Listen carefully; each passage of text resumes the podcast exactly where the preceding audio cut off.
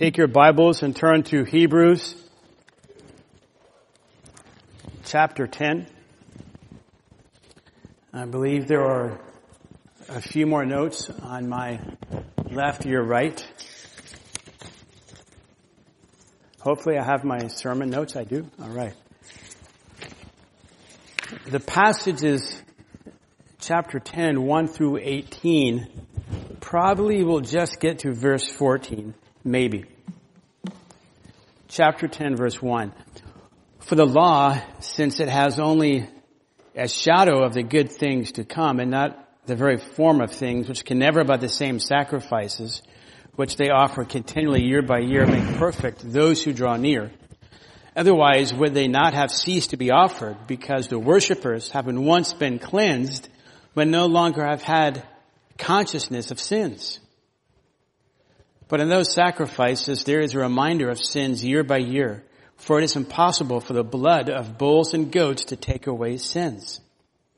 Therefore, when he comes into the world, he says, sacrifice and offering you have not desired, but a body you have prepared for me. And whole burnt offerings and sacrifices for sin you have taken no pleasure. Then I said, behold, I have come in the scroll of the book, it's written of me, to do your will, O God. After saying above, sacrifices and offerings and whole burnt offerings and sacrifices for sin, you have not desired nor have you taken pleasure in them, which are offered according to the law.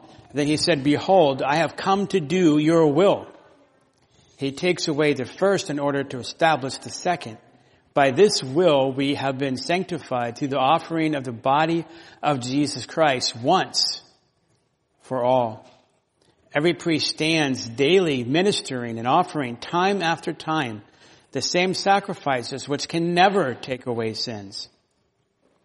But he, having offered one sacrifice for sins for all time, sat down at the right hand of God, waiting from that time onward until his enemies be made a footstool for his feet. For by one offering he has perfected for all time those who are sanctified. And the Holy Spirit also testifies to us. For after saying, this is the covenant that I will make with them. After those days, says the Lord, I will put my laws upon their heart and on their mind I will write them. He then says, verse 17, and their sins and their lawless deeds I will remember no more.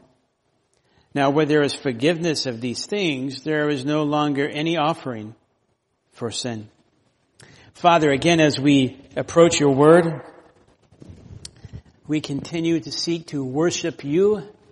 And so we pray that your spirit would give us grace to understand your word, grace to receive it and to prize it, and grace to do it.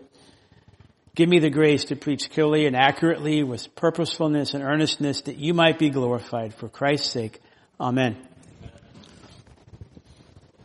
I am a slow learner. It's true, I, I learn very slowly. I can remember my father teaching me how to drive, and he was very patient with me. Very simple things. So if you're learning how to drive, normally when you pull out into a street, at least I was taught, you look left, and then you look right, and then you look left again. Believe it or not, it took me a while to get that down. And so I would ask my father many times. So I look left and then what do I do? Dad, can I take some notes? Can I write this down? And he was very patient with me as we went over this and it took me several opportunities going driving to learn. You look left, you look right, and you look left. And then when I was 15, my parents allowed, I got my driver's permit and I could drive, but my dad would pound it into my head if you don't want to get into an accident when you pull out into the street, look left, you look right, and you look left. He must have told me this, you know, over, I'm sure well over a hundred times. Because I'm a, a slow learner, and I think all of us in some areas can be slow learners.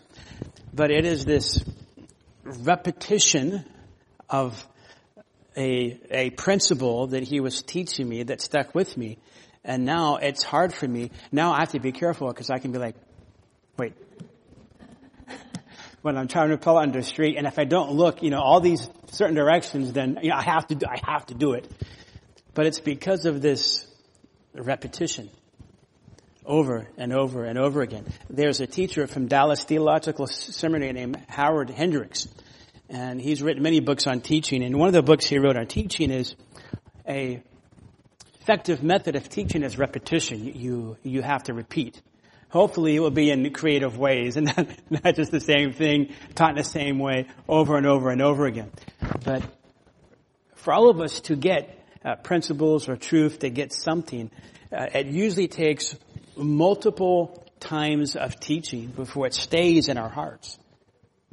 And the Bible itself is primarily about what? It's a very basic question. The Bible is primarily about what? Very sophisticated answer. God, right? It's primarily about God. and how to know Him through God the Son. That's primarily what the Bible is about. God and how to know Him through His Son, Jesus Christ. And it unfolds that from the beginning to the end in all kinds of different ways. But it's teaching that truth over and over and over and over again. And it's the same idea, principle in the book of Hebrews. And I've, though I've studied and I've read, I never have taught through the, the book of Hebrews. And in a sense, I'm getting kind of tired of the same truth. Because I want something more creative. I want something that has more pizzazz, more shocking. You know, like 10 steps on how to get married or, or 15 steps on how to have perfect kids. That's what I want to teach on. That's really what, I want to understand and apply. But if you go through Hebrews, especially chapters 8 through 10, it's, it is very repetitive. It's blood. Blood. Blood. Blood. And more blood. And more blood. And blood. And blood. And blood. And blood. Sacrifice. Sacrifice. Sacrifice. Sacrifice. Sacrifice. Sacrifice. And death and death and death. And forgiveness. Forgiveness forgiveness. Forgiveness. There is, at least in my heart, and maybe in your hearts, this desire for me to want something more, which is not necessarily wrong, but if I'm not careful, I can want something more and be so fast that I'm kind of forgetting or not relying upon the basics. So if I'm in a car and I'm going out onto the intersection and I forget to look left and right and left, but I just bolt out there, what could happen? I could crash. Same thing with the idea of the atonement, of the death of Christ, of His substitutionary atonement. If I'm not continually reminding myself, meditating, worshiping God over Christ's death for sinners on the cross, then it could be that I'm going to have a terrible accident in my life. And so this is why the book of Hebrews is written. It's written primarily to believers. That's what it says in chapter 6. The Spirit of God says in Hebrews chapter 6, I believe better things of you. I, I believe that you are really are saved, but you're being tempted to go back to the, the Old Testament sacrificial, the Levitical system. You, you came to trust Jesus. Life's gotten harder. People are saying your life is harder now. Some of you have been put in prison. You've had your, your household goods robbed from you. You're getting ready to, to give up. Continue forward in Christ. Remember, Jesus is better. Jesus is better than the prophets. He's better than Joshua. He's better than the Sabbath. He's better than all the priests. He's even better than all the offerings. And then we come to chapter 9 through 1018, where it focuses on the blood work of Christ. And then after this, verses 19 to the end of the book is going to be mostly practical. But before we get really practical, there is this foundation of Jesus Christ is better than anything else. Focus on Him. Trust in Him. So we have said that this section chapter 9 through 10, through 1018 is basically build your faith upon that blood work of Jesus. So you go forward into faith and never forsake Him. To go forward into faith, you have to always be looking at Christ. Whether you're stopping, whether you're going, whatever you're doing, always be meditating, worshiping, being thankful for this atonement, this blood death work of Jesus Christ. And we said there's several building blocks, uh, at least three. We said, first of all, build your faith upon the blood work of Christ by glorifying it when you deal with your sin. We all sin. As Christians, we are made more aware of our sin. How we deal with it as we keep going back to the cross. We glory in the fact that the atonement that Jesus made for our sin is so wonderful. All my sin is forgiven. The blood of Jesus cleanses me of all my sin. And so I glory in His work, not in my repentance. I repent and I confess my sin, but I'm not glorifying over what I did, but what He did. The second building block is we prepare for future judgment by looking at the cross. Bible says we will all face judgment. Now for the believers, it's not a judgment of condemnation. It's not a judgment for sin. 1 Corinthians 3 talks about, and Romans uh, 12, uh, 10, we'll all stand before, uh, sorry, Romans 14, we'll all stand before Christ for our reward. But we don't do that primarily by saying, looking, I'm going to get better in my life. I'm going to really seek to try harder. We should get better. We, we should seek to try harder. But the foundation of my future when I die is I'm not looking at me. I'm looking at Christ and what He did on the cross. That's my hope. My hope is not what I need to do. My hope is what He already did on the cross. And then this morning, we're going to look at this. Number three.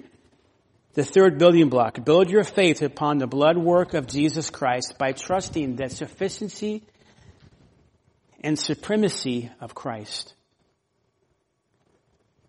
We build our faith upon the fact that Jesus Christ and His substitutionary work of atonement, dying on the cross for all sinners who trust Him, that is sufficient and it is supreme. And you see this at the beginning of verse 1 with verse 10 when it says for.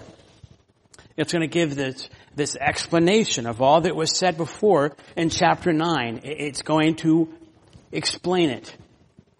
Now when I talk about trusting the supremacy and sufficiency of Christ, what does that word trust mean?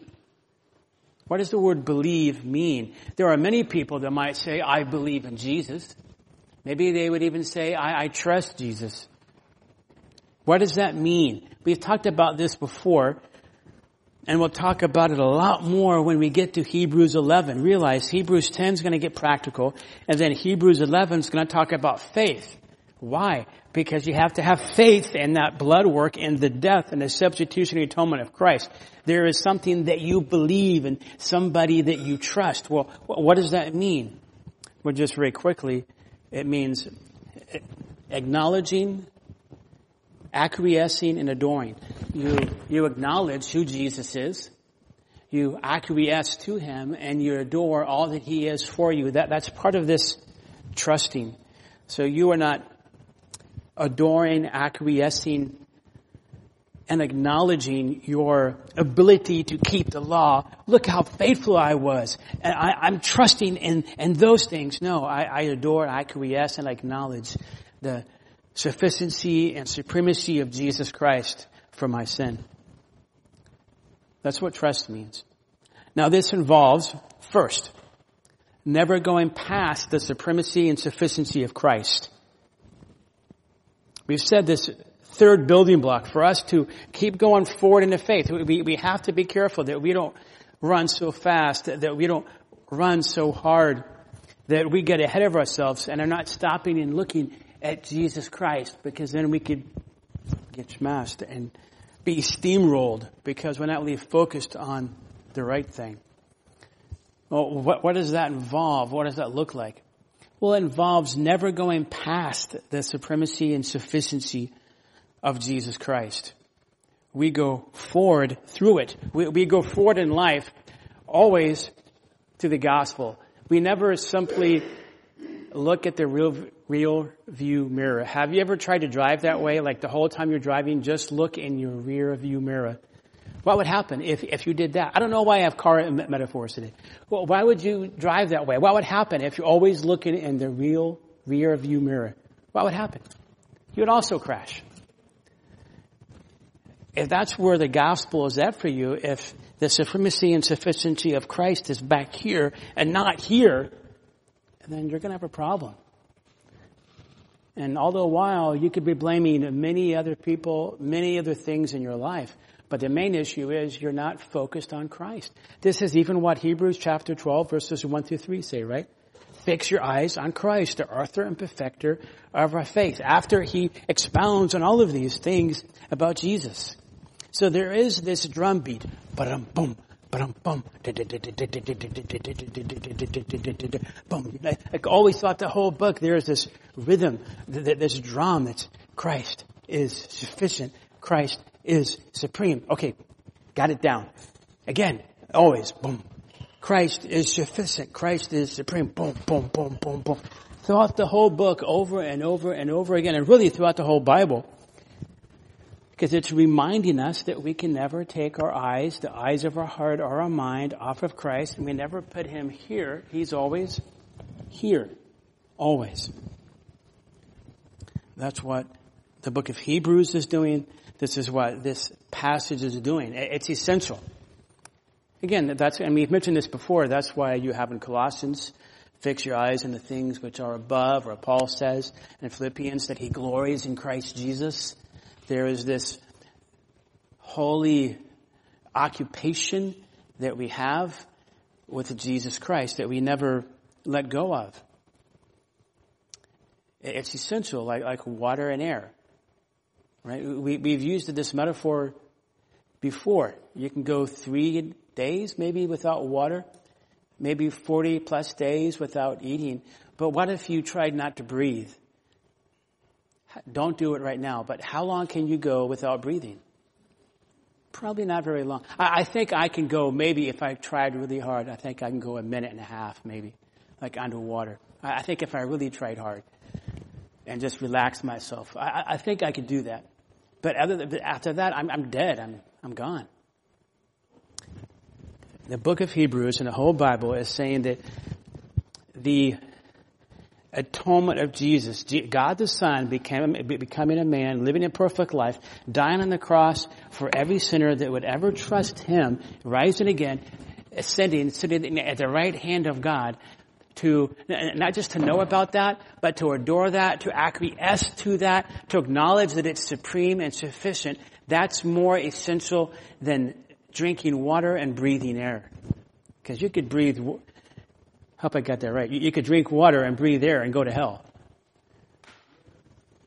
But if you adore and acquiesce and acknowledge that the death of Christ for sinners is more sufficient and more supreme than anything you or anybody else could do for your sin, then you have eternal glory forever and ever. And so right away, this third point of trusting in the supremacy of Christ is that we have this idea that we realize I live in a dark and poisoned land and in this savage land, I have this one thing, main thing in my heart and head, and that is that Jesus is the best thing there is for me. He is all that I need, and He is what I need, and the most of what I need is, is Jesus Christ, the Lord. And so that's why you have John 6, right? Drinking and, and, eating, talking about Christ. I need all of Him. All of me needs all of Him. And I don't go past Him. We can even say, I need Him more today than I did when I first became a Christian. Do you feel that way? I've been walking with Jesus uh, 13, I'm 50, I don't know. How long? 35, maybe 40 years. I think I need, sincerely, truly, I think I need, I need to be more focused on Jesus now than I did then. I think that's true. It should be true, I think, for all of us. That the more mature the more you grow in Christ, the more you see of your sin, and the more that you see, I need to be even more focused on Christ. Do you need Christ more or less today? Can anybody say, I, I need less of Christ? no. We all need more of Christ. This also involves, underneath this third building block, this also involves, more explicitly just with this passage, trusting Christ's sufficiency. And again, this trust can be the idea of you're, you're realizing who Jesus is, you're relinquishing yourself to who Jesus is, and you're relishing who Jesus is. That is this trust of His sufficiency. I realize I'm not sufficient. No, no priest, no pastor, no politician, no reformed movement, no non-reformed movement, no philosophy on how to educate my kids is sufficient to pay the price of my sin, but only Jesus Christ.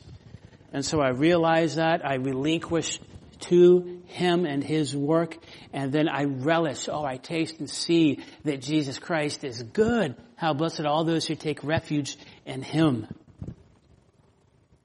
That is this idea of, of trust.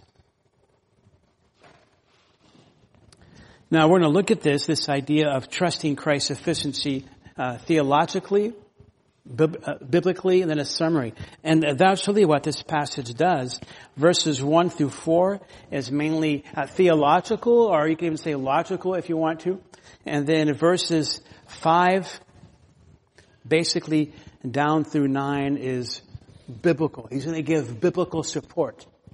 And then verses 10 would be a type of a theological summary. And if we have time, then we'll go a little bit past that. But first, trusting Christ's sufficiency. Again, uh, this is not just saying, I believe Christ is sufficient. Yes, you realize that, but then you relinquish your, your will, your foundation for how you are saved and stay saved to Him, to Christ, and then you relish it. You, you adore Him. So first, uh, logically and theologically. You can look at verse 1 and th- there is this great statement you see in verse 1. There is so much that's happening in this first four verses here. You can see it says for the law, since it only has a shadow. The word shadow is very emphatic. It comes first in the Greek text. So this text is saying that the law and primarily in this case, that Levitical law, that Levitical system, it was a shadow. The real substance, the real image is Christ. And you can see that in verse 1. There is this contrast between the shadow that is reflecting the good which is to come. But it's not the very form, that is image, icon, is this word form. But, but, but it's not the real substance of that which is the true good thing. The law wasn't, wasn't bad, it wasn't evil, it wasn't wrong, but it was created by God as a reflection of the good that was to come. And so these beloved people are being tempted to go back to a shadow. Why would you want to go back to a shadow? That's the point that, that that's being made here. But not, not just this idea of, of shadow, but even the inability of the Levitical sacrificial system. It's a shadow, but it's also unable or unable. And this is repeated throughout this whole passage. Remember the, the Greek word for power? Does anybody remember the Greek word for power or uh, uh, ability, dunatai? So this is the word that's often repeated here, adunatai. There's no ability, no power. It, it, it's unable. You can see it here, which can never, verse 1, by the same sacrifice, can never. It, it's not able to do. It can't do it. And we'll see it even more as we go throughout this passage. It's not able to be able to, to cleanse, to cover and to crush the sin of those who believe in God's promises. The, the Levitical law is not able to do that. It, it can't. And you can even see in verse 2, it says, because if it could, then these people's consciousness would be cleansed, would, would be cleared. You can see that at the end of verse 2. Because it's unable to cleanse the consciousness, then there's a, another term, and that's the idea of continually. Because it's a shadow, it's not the best thing or the real thing, it's just preparatory. That is the, the Levitical sacrificial system. Because it was unable to really cleanse and cover and crush the sin of those who believed, it had to be offered, the, the, blood of the sacrifices of goats and bulls, it had to be done. How often? All the time. Continually. Unable, continually shadow.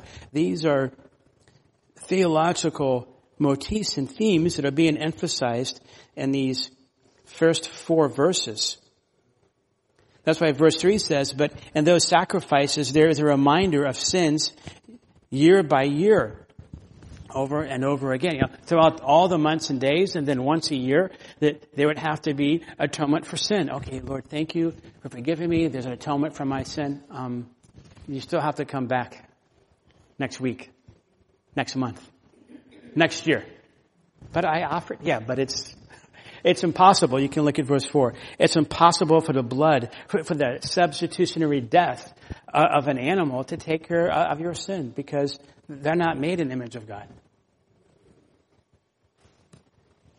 They can't be a perfect substitute. There's somebody, something else beyond this. So the Levitical system is a, a shadow. It's not bad. It's just not the final thing and therefore it's unable to crush, to cover, to cleanse your sin. And it has to be offered continually over and over and over again.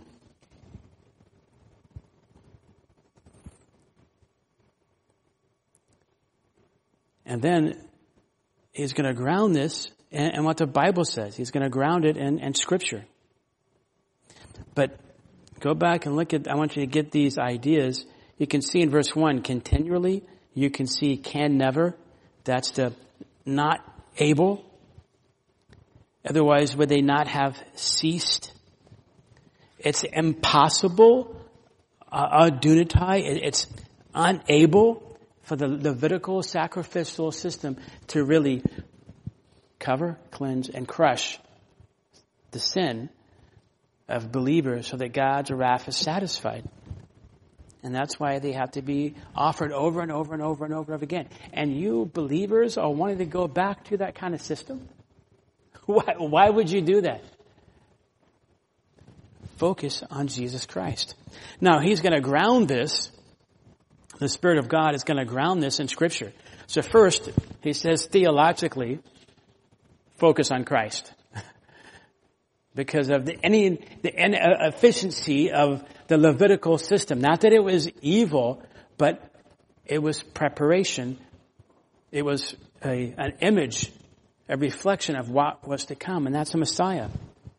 And the Bible itself says this. And so, Brett read Psalm 40, and here the Spirit of God is going to quote from Psalm 40. And note verse 5, therefore when he comes into the world, he says,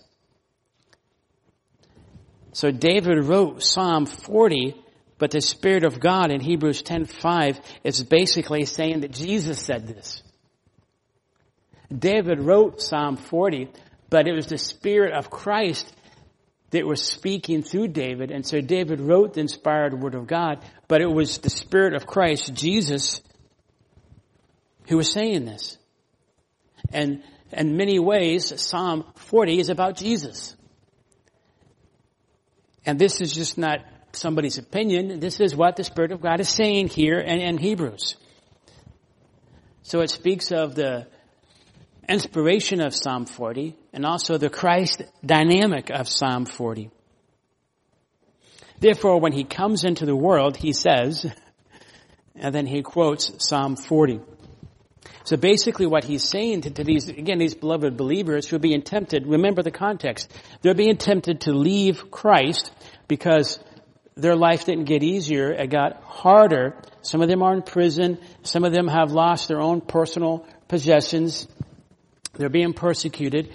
And so if you go back to your Jewish roots, life might get easier, right? If you say Jesus is Lord, you could have your head chopped off or, or, or be crucified. You have to say Caesar is Lord. So maybe you should just go back to the Levitical system. Even the Romans offer sacrifices, right? Many religions offered sacrifices. Come back to your Jewish roots. And so here, this passage is saying it's biblical to pursue Christ, to trust in Jesus. Verse 5. Sacrifice and offerings you have not desired, but a body you have prepared for me. It's really a great statement that's here. Look at verse 5. And isn't this so, so true? And you see this in Psalms, you see this in Amos, you see this in 1 Samuel, I think it's 15. And again, it's repeated three times. That is sacrifice and offering, this Levitical system it's not ultimately what pleases God. You see that verse 5, right? You see that verse 6. And then even you see it in verse 8. That is sacrifices and offerings and whole burnt offerings and sacrifice for your sin you have not desired, nor have you taken pleasure in them. It's repeated three times. Three times this passage is saying God ultimately, the ultimate thing he doesn't want is a dead, burnt animal. That's not ultimately what he wants. You can offer a, a dead, burnt animal on the altar and it not please God. And what had happened if the Jews, again, you see this in Psalm 15 with Samuel and the book of Amos and many Psalms, is that they would, and really throughout the whole Old Testament, there might be a sacrifice that's offered, but it's more, it's kind of like how maybe some of us would do the Lord's Supper. Maybe you've had a bad week, you know, all kinds of uh, maybe sin plagued you that week, and then you come and you do the Lord's Supper, or maybe it's you hear a sermon preached, or are you sing in, in the choir, or whatever it is. And you think that by doing that, that pleases God. You haven't really dealt with your sin. You know, you're not in your heart confessing your sin and humbling yourself before God and really meeting with Him and getting right with Him. You're just doing this outward, outward ritual to somehow please God. And so here in verses really five through eight again, three times, the Spirit of God is saying, look at verse eight, even in the parentheses, which are offered according to the law. You can go through the right steps a person could of offering a sacrifice. But if your heart is not right with God, God is not somehow automatically pleased with that. Right? In the book of Amos, they would mistreat people, maybe uh, the Pharisees, whoever it was, the leading Jews, they would mistreat people and then offer a sacrifice and then keep mistreating people. Well, would God be pleased with that kind of sacrifice? No. Because those priests weren't right with God. Those people weren't right with God. It's not that they had to be perfect. You can look at David in Psalm 32 and Psalm 51. David was a very imperfect man. He lied, committed adultery, had multiple wives, which was against God's word, and conspired to commit murder of more than one person. Was he saved? You know, if you look today at David, I think many of us would say that guy couldn't be saved. He's a murderer, liar, fornicator, adulterer, he can't be saved. He sh- surely shouldn't run for political office. And then over God's people. But yet his sin was covered, cleansed, and crushed. Why? Why would God accept such a man? It wasn't because he was so good. It was because he was, he confessed with a broken heart of repentance that he needed to have his sin atoned. You can read Psalm 51. Lord, if you desire to completely obliterate me and judge me, I deserve it. How blessed is the man whose sins are covered. It was because he wasn't trusting in what he did, but in the provision that God would supply. This is why this is repeated three times, is that God is saying to these beloved believers here in this church, our churches that these Hebrew believers belong to, you, think that by going and having an animal killed, the throat slit, blood being poured out, having that burned up, that somehow God's gonna go, oh yes, thank you, thank you, thank you, yes, yes, yes, I would prefer it to be medium well and not well done, okay? I, I don't, is that what, what God is, no, that God wants your heart to trust Him with His solution. And His solution now is Jesus Christ for your sin. That's even why verse 5 says, therefore, when He comes into the world, talking about the mission of God the Son, when He comes in to the world. And look what it says at the end of verse 7. Or all of verse 7 rather. Then I said, quoting from Psalm 40, and it's been applied to David, but also to the Messiah. Then I said, behold, I have come. In the scroll of the book, it's written of me to do your will, oh God.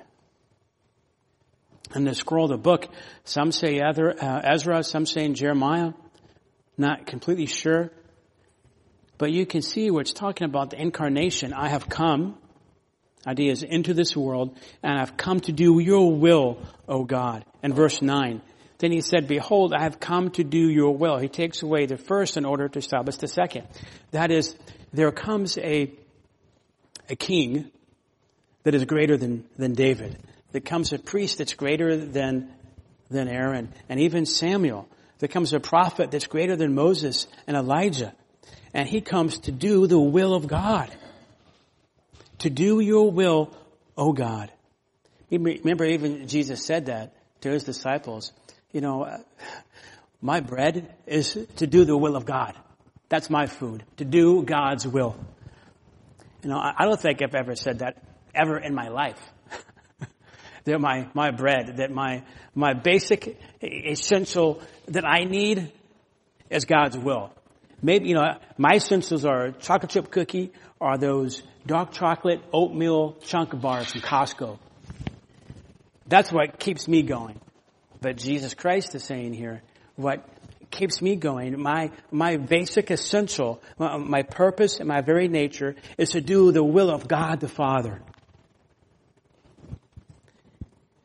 And how that is working with verses 5 all the way through 8 is that wasn't the idea, the, the motif, the, the principle, the dynamic of even David, of any prophet or priest or king. That is, their basic, essential purpose was not Number one, I seek to always please God all the time. They, they may say that, but they were unable to do that. But Christ was able to do that. And so that, that old Levitical system he satisfied and fulfilled. So it was done away with. And now is a new one.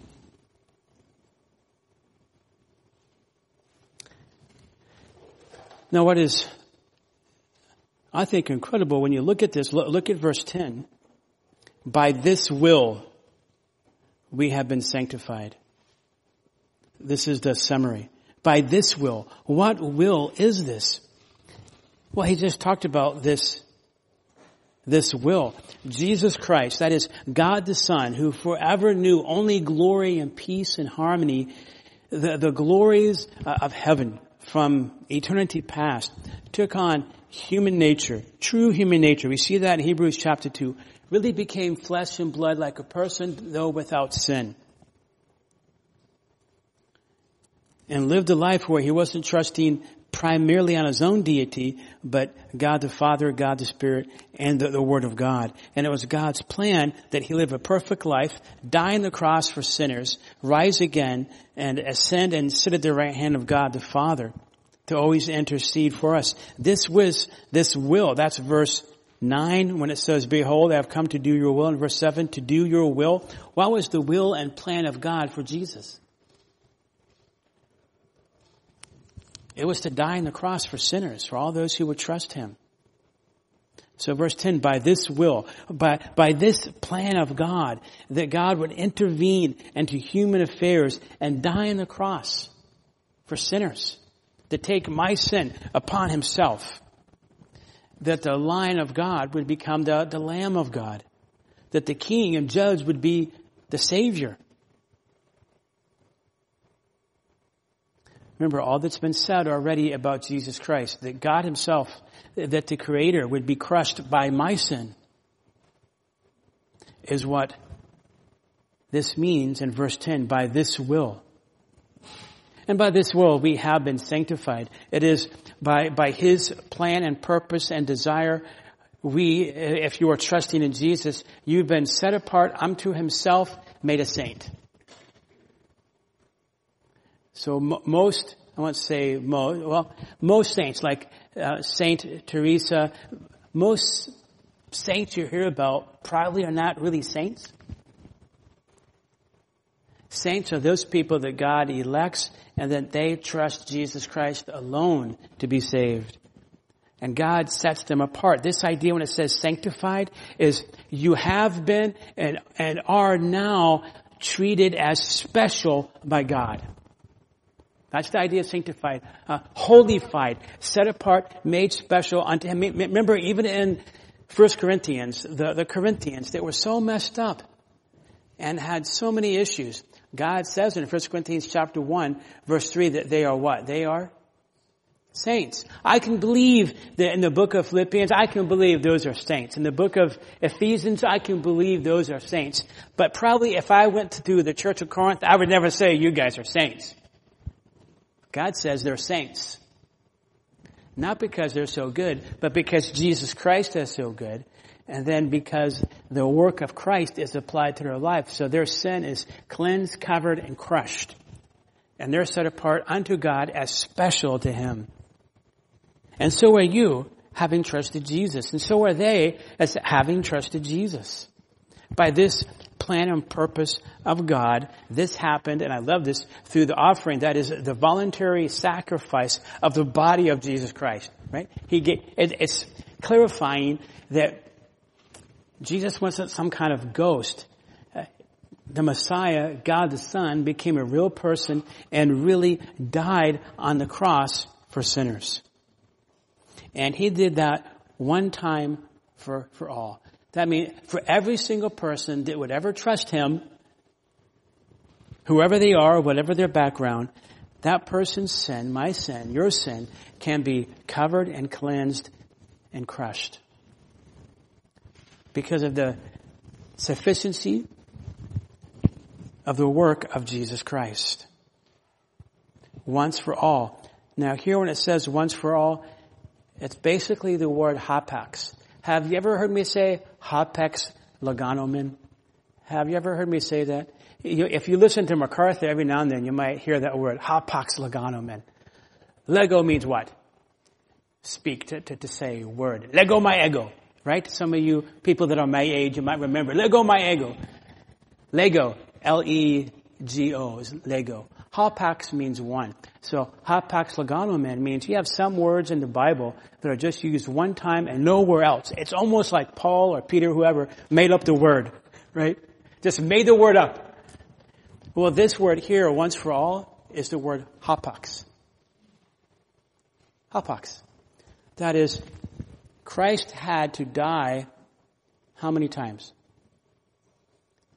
Just one time and context for these beloved Jews that became Christian, they're used to, if I don't go to Mass next week, I could go to hell. And if you were, of course, they would say, if I don't go to the synagogue or if I don't go and offer my sacrifice, then I'm going to go to hell. I've met many Muslims that say, Tom, do you know that you're going to heaven? Yes, absolutely. Do you know, I say to them, that you're going to heaven? No, I don't. I, I, I don't know for sure. Tom, how, how can you know for sure? Because Jesus Christ died once for all and didn't have to do it over and over and over again because he is God and he died and rose again. This is what this text is saying. Once for all time. And though we do believe that scripture talks about limited atonement, that term perhaps may not be the best, that, that phrase. It is a definite atonement that effectually saves every person that trusts in Jesus Christ based upon God's grace and God's election. Once for all doesn't mean that everybody's sin is automatically paid for, but everybody that trusts in Jesus Christ, whatever your background, whatever sin you've committed, it can be covered, it can be cleansed, it can be crushed, it can be dealt with. And the idea in verse 10 is this, we, we have been treated this way, and we are continually treated this way. We have been made special, includes this payment of Christ to your life. Now,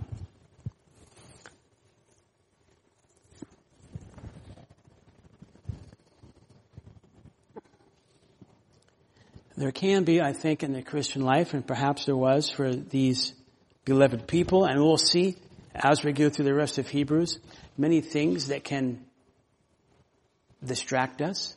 And it can be guilt. At times the guilt of our sin can distract us, even as believers, and we can seek out many remedies to deal with this guilt. And I'm reminded of the book of Colossians where perhaps the same thing was happening and how these Colossians would deal with maybe their sin. And he says in Colossians chapter 2, Verse 16, therefore no one is to act as your judge in regard to a food or a drink or a festival or a moon or a Sabbath day. Or verse 18, self-abasement and worship of angels. Verse 20, submitting yourselves to decrees such as don't handle, don't taste, don't touch. Self-made religion and self-abasement and severe treatment of the body verse 23, are of no value against fleshly indulgence. So whether it's to get rid of your guilt or whether it's to overcome sin, it's not about being an ascetic or, or a legalistic person or even given over to mysticism so that you have dreams and visions of angels. I've told you in the past, I had a man visit our house here in Puyallup that told me that Jesus would appear to him and angels would stand beside him and he would speak to them all the time. And he, he was, in his mind, very spiritual and very godly. I, I'm pretty sure he was not saved at all. And he, he rejected the gospel. But I'm saying that Hebrews is saying and Colossians is saying that for the believer, we can seek to deal with our guilt by many avenues and many ways when the way to deal with our guilt of a believer is not by taking our eyes off Christ and looking in the rearview mirror. Or not even look, you know, where we're going, but just boom, going, slow down, stop, pause, go to Christ, talk to Christ about your sin, confess that sin to Him, and do what David says in Psalm 25. If anybody knows about sin and how to deal with it, it should be David. Psalm 25, he says, For your name's sake, O Lord, forgive my sin. Have, have you, have I ever prayed that way? Where you go to Jesus and say, my sin is so great. For your glory, forgive my sin, God. To make yourself glorious, forgive my sin. What, that, what would that mean in this context? Because your blood work, because your substitutionary death on the cross is so sufficient and it didn't have to be continually applied and just one time you died, one time you rose again. It never has to be done again because you're God of God, King of Kings. Therefore, because of that, Lord, forgive my sin and restore the joy of my salvation unto me, not because I'm worthy, but because you're worthy, Lord. Thank you, Lord. And then he gives you peace. This is what this passage is saying to these Hebrews and to you and I.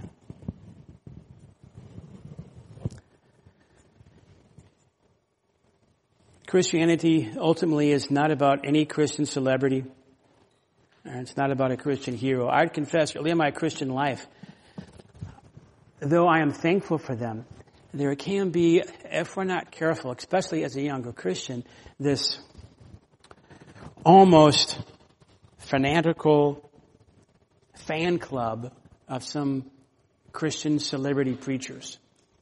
Whoever they might be. It could be Calvin to somebody that's living. And we can become so absorbed into them that what I think about is, oh, I have to hear the sermon from this. Oh, I have to ha- have this person's sermon cassettes, DVDs, MP3s. But really what we need, according to this passage, is to be, though it's not wrong to listen to them, we need to be focused on Christ. That we glory in Jesus Christ. And this passage basically is saying from, really from chapter 4 all the way to here, that there's one representative that has never failed you, that will never fail you, that will never fail God, that has never failed God, and that's Jesus Christ. And you trust Him and focus on Him. And even now, as a Christian, maybe you're a Christian for 500 years and you're here this morning. You still need Jesus. Maybe even more than all of us. You need Jesus. No matter how old you are, you never outgrow Jesus and never outgrow His death on the cross for our sins. Is this repetitive? It is. It is repetitive. And there is probably, it's wrong in my heart. There's something sometimes where I think, you know, isn't, you know, something flashy, you know, something, something cool. I want to present something cool, Lord. Divide the water. You know, do a great miracle. Can you bring manna just comes down in the congregation? And the whole time, God is saying, I died on the cross. Uh, I became a man lived a perfect life, died on the cross for sinners, and rose again, and I'm loving you in a special way, like I'm not loving anybody else. You're mine. I, I love you. Preach that. And that gospel is the power of God. In fact, the more that we trust this supremacy and sufficiency of Christ, the more we'll not want to forsake Him. And that's really the issue. It's why would we want to forsake him? Because we don't see how beautiful he is in his supremacy and sufficiency. So draw closer and closer with Christ today than yesterday. Don't worry about next year, last year, today. Seek to draw closer to Jesus. He is real. Jesus Christ is real. He is really the Savior, and He is the King and he's your king. And this passage says, he's waiting. Verse 13, from that time onward until his enemies be made a footstool for his feet. Jesus Christ is not done with this earth. He's going to return. Either we see him when we die or we see him when he returns. By God's grace, let nobody in this room forsake him, ever but trust Him. And you'll be blessed with a glorious eternity beyond belief. Father, we thank you for your word. We thank you that you would do this atonement, this dying in the place, taking our wage upon yourself, that, that your son would do that for us, Lord. We give you the, the praise and the glory and the honor for that, Lord. We are not worthy of that. You are the worthy one. We praise you. We give you the glory. Amen.